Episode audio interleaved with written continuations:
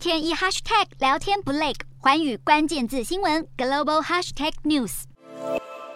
斯里兰卡国会二十号票选新总统，代理总统威克瑞米辛赫毫无悬念当选。这位曾经六度担任总理的资深政客，数十年来一直期盼当上总统。一九九九和二零零五年都曾竞选失败。如今随着前总统拉贾帕克萨狼狈出逃海外请辞，现年七十三岁的威克瑞米辛赫终于实现了多年野心。威克瑞米辛赫政治立场与前总统拉贾帕克萨不同，反对将南部具有战略意义的汉班托塔深水。水港和周边土地租给中国，接任代理总统后，更第一时间将一份原本由中国承揽的工程转发给印度施作。被认为是想修补和印度的关系。他在外交和国际事务方面经验丰富，主导和国际货币基金组织的纾困谈判，期望早日将国家带出经济危机。但是反政府的民众同样将他视为必须下台的旧势力。威克瑞米辛赫呼吁国家团结，表示将依法严惩暴力分子。分析认为，要是抗议民众走上街头反对他，他很可能会采取严厉的镇压手段。